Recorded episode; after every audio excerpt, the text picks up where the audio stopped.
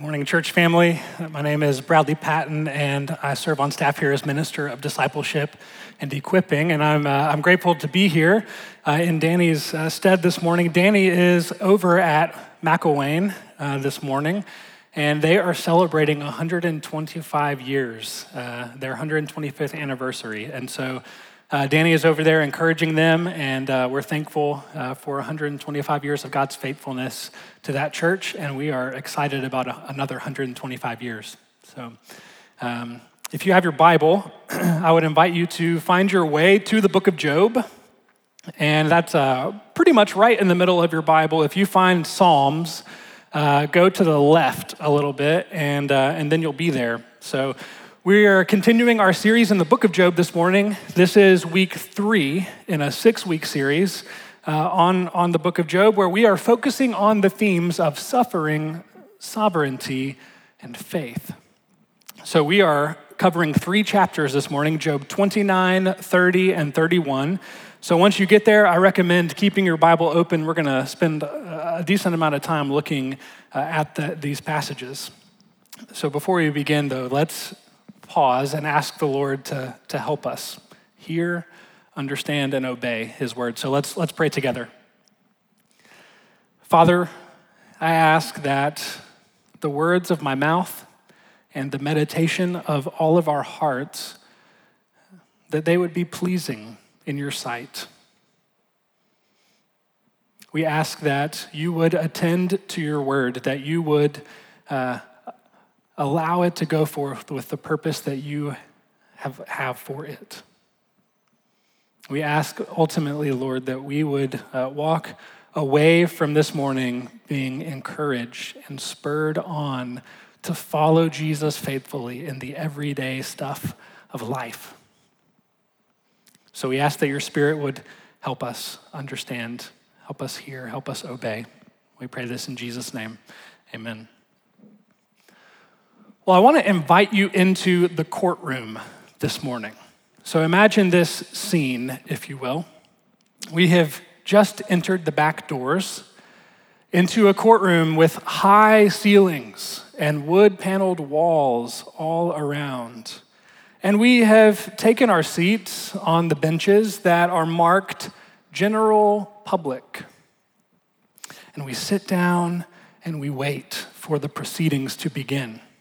Today, Job is set to make his final defense. And the buzz around us has been lively because this case is going to set a precedent. It's going to set a way that we understand similar events for the, the rest of time. There's not been a case like Job's before, and so it's likely that it's going to establish a normative pattern, a normal way that we understand similar events. It's going to be a case, a precedent for faithfulness. In our nervous energy in our seat, we continue observing our surroundings and we look up to the judge's bench, which is empty, and the jury box, which is also empty at this moment, but we, our eyes make their way down to our right to the prosecution table. And there in the plaintiff's chair sits Satan, the accuser. Two weeks ago, we read that with the judge's approval, Satan brought this case to question Job's faithfulness to God. Satan suspects that Job's faithfulness to God is because God has set a hedge of protection around Job, that he has blessed him with a large family and a prosperous business and many possessions, good physical health. And the judge permits Satan to remove these things from Job. And to Satan's dismay, Job holds fast his integrity. He does not charge God with wrong, and he does not sin with his lips. Instead, we've heard these words from Job's lips The Lord gave, and the Lord has taken away. Blessed be the name of the Lord. Shall we only receive good from the Lord and not evil and disaster? The whole town is just shocked by Job's confession. In the midst of his suffering, his faith rests on God's sovereignty. There are others uh, alongside Satan at the prosecution table. Next to him sit Eliphaz, Bildad, and Zophar, three of Job's friends who are looking quite confident and rather smug because we read last weekend their 26 chapter briefing uh, with their best accusations against Job's character, their best arguments for why Job is guilty.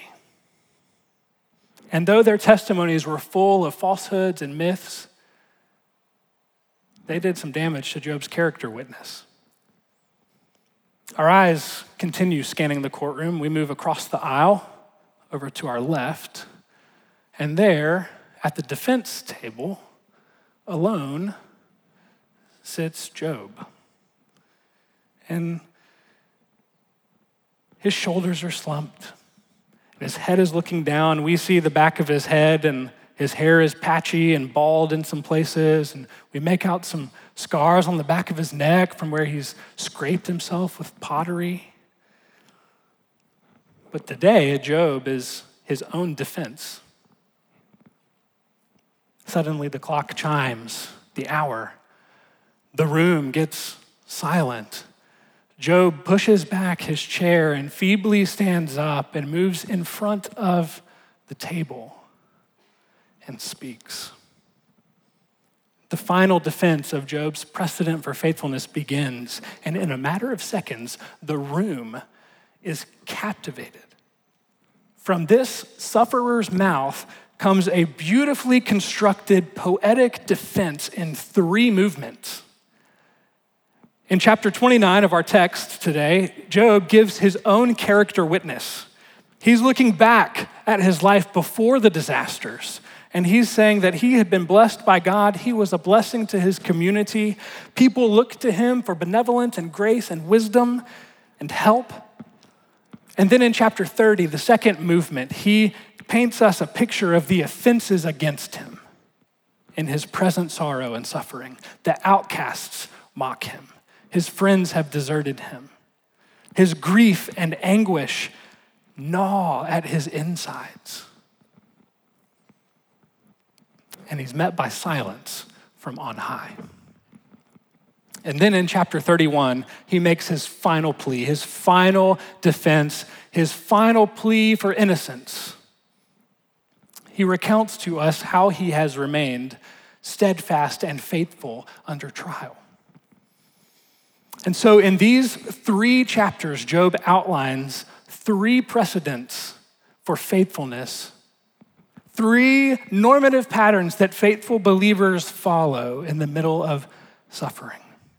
And there's a lot here, but in our remaining time, I want to walk through these chapters. I want to show you how each chapter establishes a precedent. I want to show you how it works out in Job's life and make some applications to our own life. So here we go. Precedent number one Job chapter 29. Faithful believers are a blessing to their community. Faithful believers are a blessing to their community. When we first heard of Job, he's described as a blameless and upright man who feared God and turned away from evil. God uses the same words of Job a blameless man, fears God, turns away from evil. And he also adds, There is none like him on earth. But we don't get any further explanation of what it looks like for Job to be blameless and upright. But in chapter 29, Job tells us what that means. He recounts his former days, and the precedent becomes clear. Faithful believers are a blessing to their community, and it works out in two ways for Job. Look at verses 1 through 6. The Lord gives.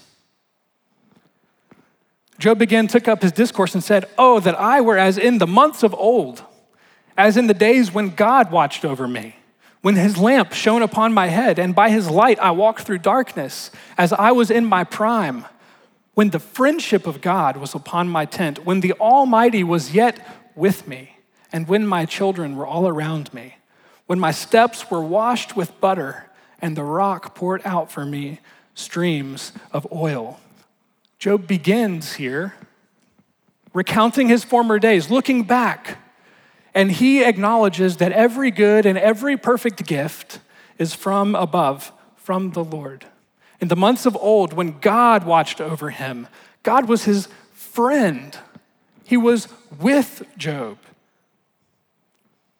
He uses this funny phrase when his steps were washed with butter and the rock poured forth oil, which really just means he was prosperous. He was doing well, and he recognizes that it's all a gift from the Lord. But we see that this gift from the Lord is turned into a blessing to others. Number two, the second way that it works out for Job, we are blessed to be a blessing. Verses 7 through 25. Look at it. Verse 7 When I went out to the gate of the city, when I prepared my seat in the square, the young men saw me and withdrew, and the aged rose and stood. The princes refrained from talking and laid their hand on their mouth. The voices of the nobles was hushed. Verse 11, when the ear heard, it called me blessed, and when the eye saw, it approved, because I delivered the poor who cried for help, and the fatherless who had none to help him. Verse 13, the blessing of him who was about to perish came upon me, and I caused the widow's heart to sing for joy. I put on righteousness, and it clothed me. My justice was like a robe and a turban. I was eyes to the blind, and feet to the lame, and I was a father to the needy. I searched out the cause of him whom I did not know. I broke the fangs of the unrighteous and made him drop his prey from his teeth. Here is what the, what Job is saying God had richly blessed him.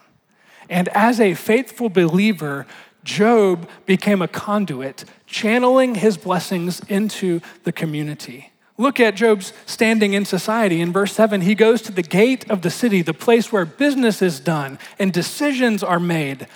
And the young withdraw and the old stand up in respect. Job was well respected and well loved by his community. And here's why. In verses 7 through 25, he delivered the poor and the fatherless. He rescued widows. He was eyes to those who couldn't see. He was feet for those who couldn't walk. He was a father to the needy. He broke the fangs of the unrighteous. That's what it means for Job to be blameless and upright. He wore righteousness and he did justice. Job was blessed in order to be a blessing. And Job sets the precedent for our life too.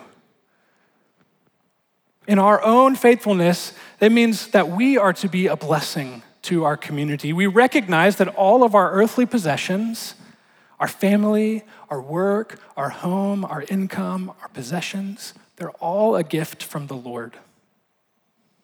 And the only way that you and I can rightly relate to our stuff is to recognize that it's a gift. It's not ours in the first place. We are stewards of the blessing that God has given to us. And so that frees us up to extend generously, to give generously to our community, to do justice, to love mercy, to walk humbly with our God. So, the first precedent that Job sets for us is that faithful believers are a blessing to their community. Job chapter 30 is precedent two. Faithful believers are not exempt from suffering. Faithful believers are not exempt from suffering. For all of Job's blameless and upright behavior, and for God to have said, there is no one on earth like Job, you might think that he would be exempt from suffering. You may think that God's blessing and the generosity that he extends to his community would, would safeguard him from suffering. But that's not the case. The whole book of Job falls into this category called wisdom literature. And wisdom literature is really supposed to help the people of God live faithfully in God's world. And so, Job here is helping us know how we live well in the midst of disaster and despair. In fact, if you fast forward to the New Testament, there's a New Testament book of wisdom literature, the book of James. And in James chapter 1, verses 2 and 3, he says that we should count it all joy when we face trials of various kinds, because the testing of our faith produces steadfastness.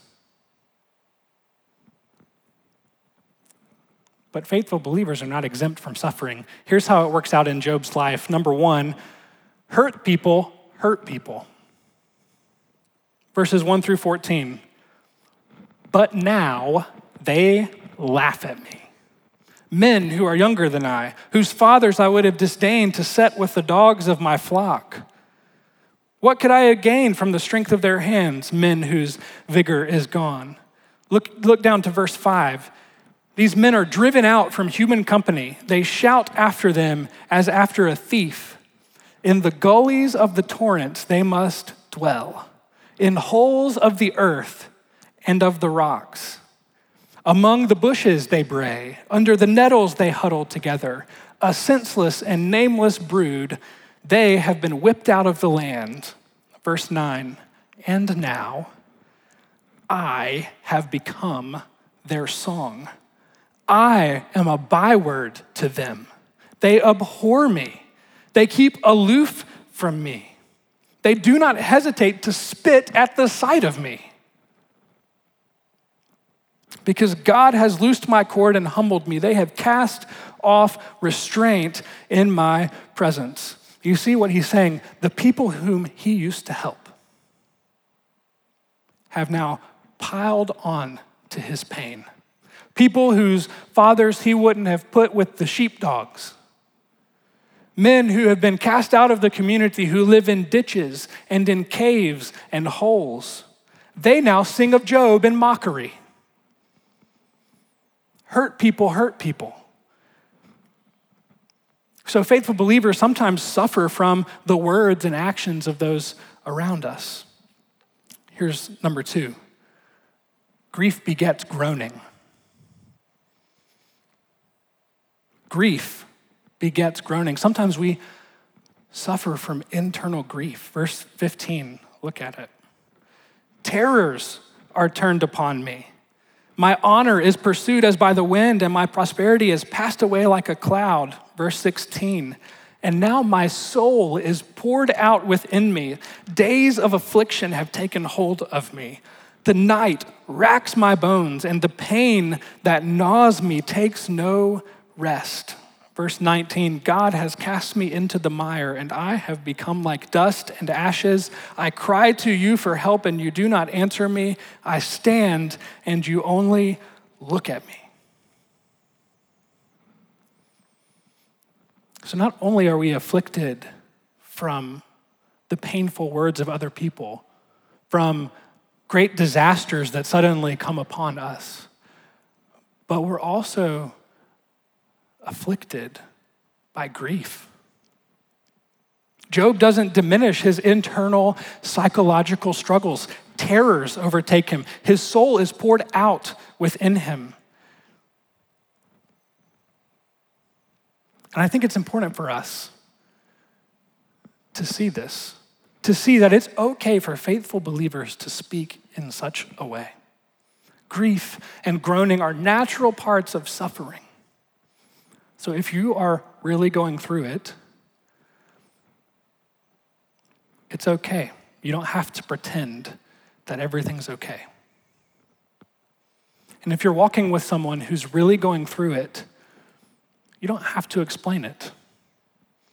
A hand on a shoulder, your physical presence is enough. Here's the third point Silence makes it louder. Silence makes it louder. Verse 24. Yet does not one in a heap of ruins stretch out his hand? And in disaster cry for help? Did I not weep for him whose day was hard? Was not my soul grieved for the needy? But when I hoped for good, evil came. When I waited for dark for light, darkness came. My inward parts are in turmoil and never still. Days of affliction come to meet me. Verse 28 I, I go about darkened, but not by the sun. I stand up in the assembly and cry for help. Verse 31 My lyre is turned to mourning, and my pipe to the voice of those who weep. Job is stretching out his hand and he's crying out for help. He wept with those who wept. He grieved with those who were needy. But when he hoped for good, evil came. When he hoped for light, darkness met him. His insides are in constant turmoil, and he feels completely alone, and he is met by deafening silence that amplifies his pain. That's why our presence matters. We weep with those who weep, we mourn with those who mourn. That's what faithfulness to those who are suffering looks like. And so we've established faithful believers are not exempt from suffering. But suffering has the ultimate goal of producing steadfastness. James chapter 1 verse 12 says, "Blessed is the man who remains steadfast under trial." For when he has stood the test, he will receive the crown of life which God has promised to those who love him. And this trajectory leads us to the third precedent, precedent number three. Faithful believers remain steadfast under trial. Faithful believers remain steadfast under trial. Chapter 31 is the, the third movement of Job's defense. And what we get is his final plea of, infinite, uh, of innocence. The accusations against him have just been mounting up. And now he holds fast his integrity. He shows us nine ways that he has remained faithful and steadfast under trial. Let's look at each of them quickly. This is rapid fire, so stay with me. Number one, Job says he has not sinned with his eyes. Verses one through four. Look at verse one. I have made a covenant with my eyes. How then could I gaze at a virgin? Verse number four. Does God not see my ways and number all of my steps? Job saying, under trial, I didn't sin with my eyes. And I think that in a world full of perverse images, how easy is it for us to sin with our eyes? Number two, Job says that he has not been deceitful verse 5 through 8. Look at verse 5. If I have walked with falsehood and my foot has hastened to deceit, let me be weighed in a just balance and let God know my integrity.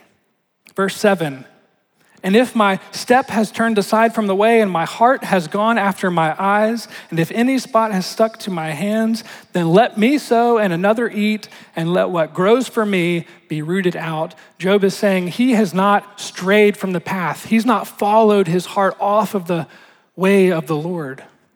And I think that in a world that tells us that we should follow our heart, how easy we are to fall into that trap of following our heart and straying from the path. Job says he's not been deceitful. Number three, Job says he's not committed adultery. Verse 9 If my heart has been enticed toward a woman, and I have lain in wait at my neighbor's door, verse 11, that would be a heinous crime. That would be an iniquity to be punished by the judges, for that would be a fire that consumes as far as Abaddon, and it would burn to the root all my increase. Job is saying that he has been faithful. And in a world full of lust, how easy is it for us to leave the door cracked for sexual sin to creep in? Number four, Job says that he has not looked away from injustice and oppression. Verse 13. If I have rejected the cause of my manservant or my maidservant when they brought a complaint against me, what then shall I do when God rises up? This is a hard one for us because it's everywhere around us these days. In a world full of injustice, it's easy to just explain it away or to look the other direction. But faithful believers look injustice full in the face and do what we can to make it right because God will require an account of us on this particular issue. Number five, Job says he's not been stingy. Verse 16 If I have withheld anything that the poor desired, or have caused the eyes of the widow to fail, or have eaten my morsel alone and the fatherless has not eaten of it, If I have seen anyone perish for lack of clothing or the needy without covering, verse 20, if his body has not blessed me and if he was not warmed with the fleece of my sheep, if I have raised my hand against the fatherless because I saw my help in the gate, then let my shoulder blade fall from my shoulder and let my arm be broken from its socket. Job says he's not been stingy. He has given freely to those who are in need. How hard is it sometimes in a world of savings accounts and retirement plans to open our hands and be a little bit more generous than we think we should? Verse 6, or number 6, Job says he's not trusted in his wealth or ability. Verse 24, if I have made gold my trust or called fine gold my confidence, if I have rejoiced because my wealth was abundant or because my hand had found much, if I have looked at the sun when it shone, or the moon moving in splendor, and my heart has been secretly enticed, and my mouth has kissed my hand, this also would be an iniquity to be punished by the judges, for I would have been false to God above. Here's what Job's saying If my mouth kissed my hand, thinking that my hand brought up these plants and brought up this produce and brought up this harvest, then I would have been false. And if I trusted in that wealth, in that gold, I would have been false. In a world of achievement and resumes, how easy is it for us to be really good at boasting in our own achievements and our own abilities? Number seven, Job says, He's not hated his neighbor. Verse 29 If I have rejoiced at the ruin of him who hated me, or exulted when, when evil overtook him, I have not let my mouth sin by asking for his life with a curse. Job says, I haven't rejoiced over the ruin of somebody else. How easy is it for us in a social media age to quickly rejoice over the downfall of someone else and speak quick words of hate? Number eight, Job says he has not hidden his sin. Verse 33.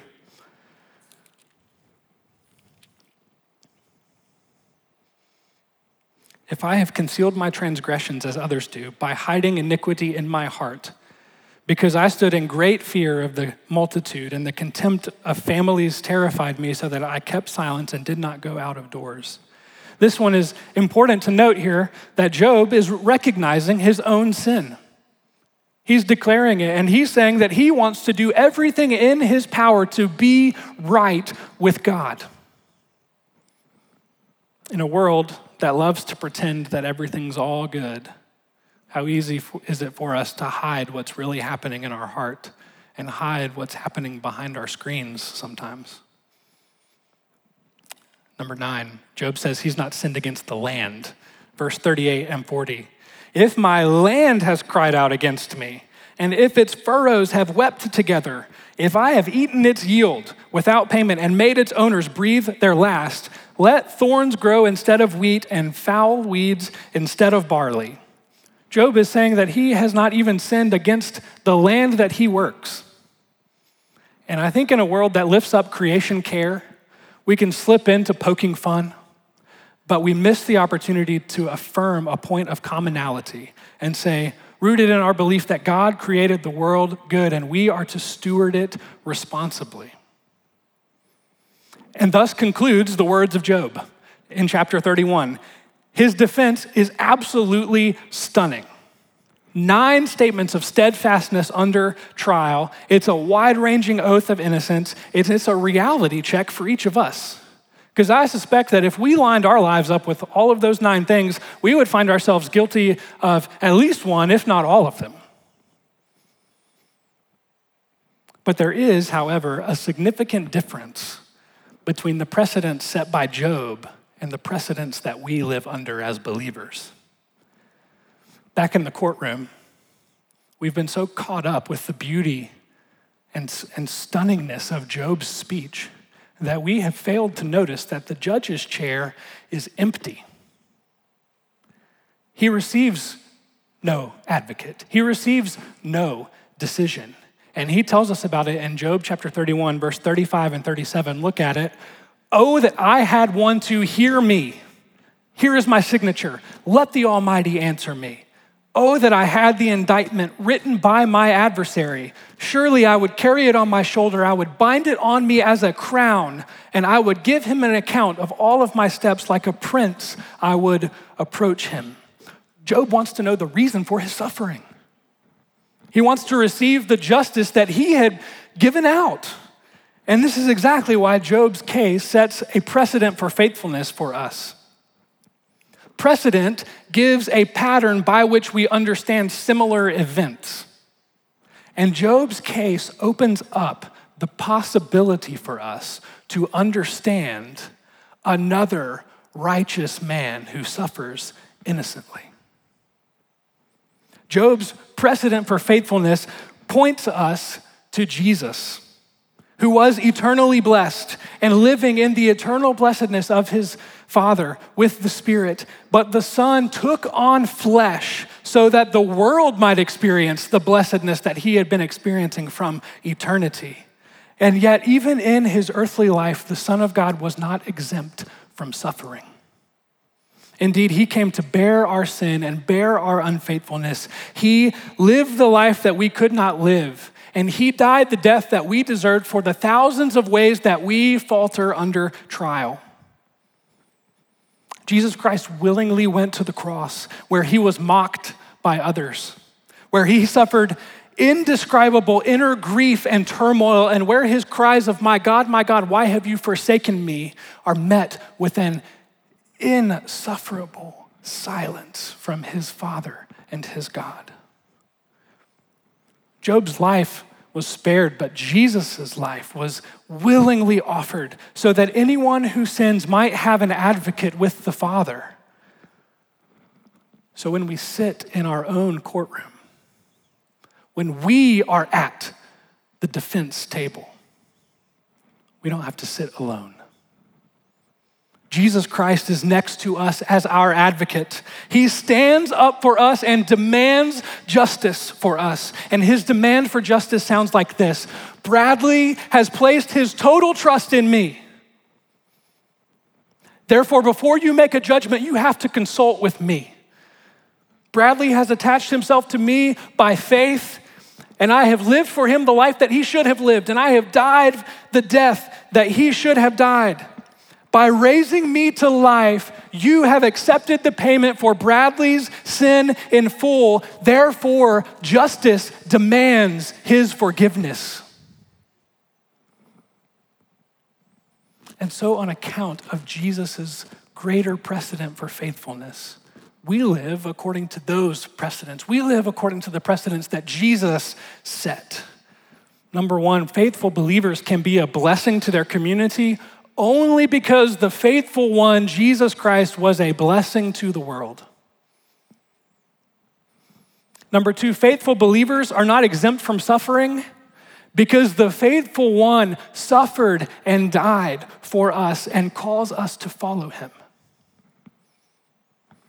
Number three, faithful believers can remain steadfast under trial because the faithful one went to trial on our behalf, and he stands now as our advocate before the Father. James chapter 5, verse 11 Behold, we consider those steadfast. We consider those blessed who remain steadfast under trial. You have heard of the steadfastness of Job, and you have seen the purpose of the Lord, how the Lord is compassionate and merciful we have seen the compassion and mercy of the Lord in the face of Jesus Christ. We do not have to stand alone in the trial. And so, brothers and sisters, looking to Jesus, let's be steadfast, immovable, always abounding in the work of the Lord, because we know that in the Lord our labor is not in vain. Let's pray together.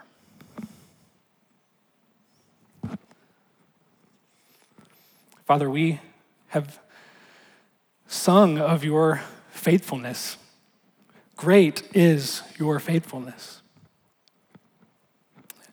We have seen the faithfulness of your Son, Jesus, and we trust that you will be faithful to us in the future.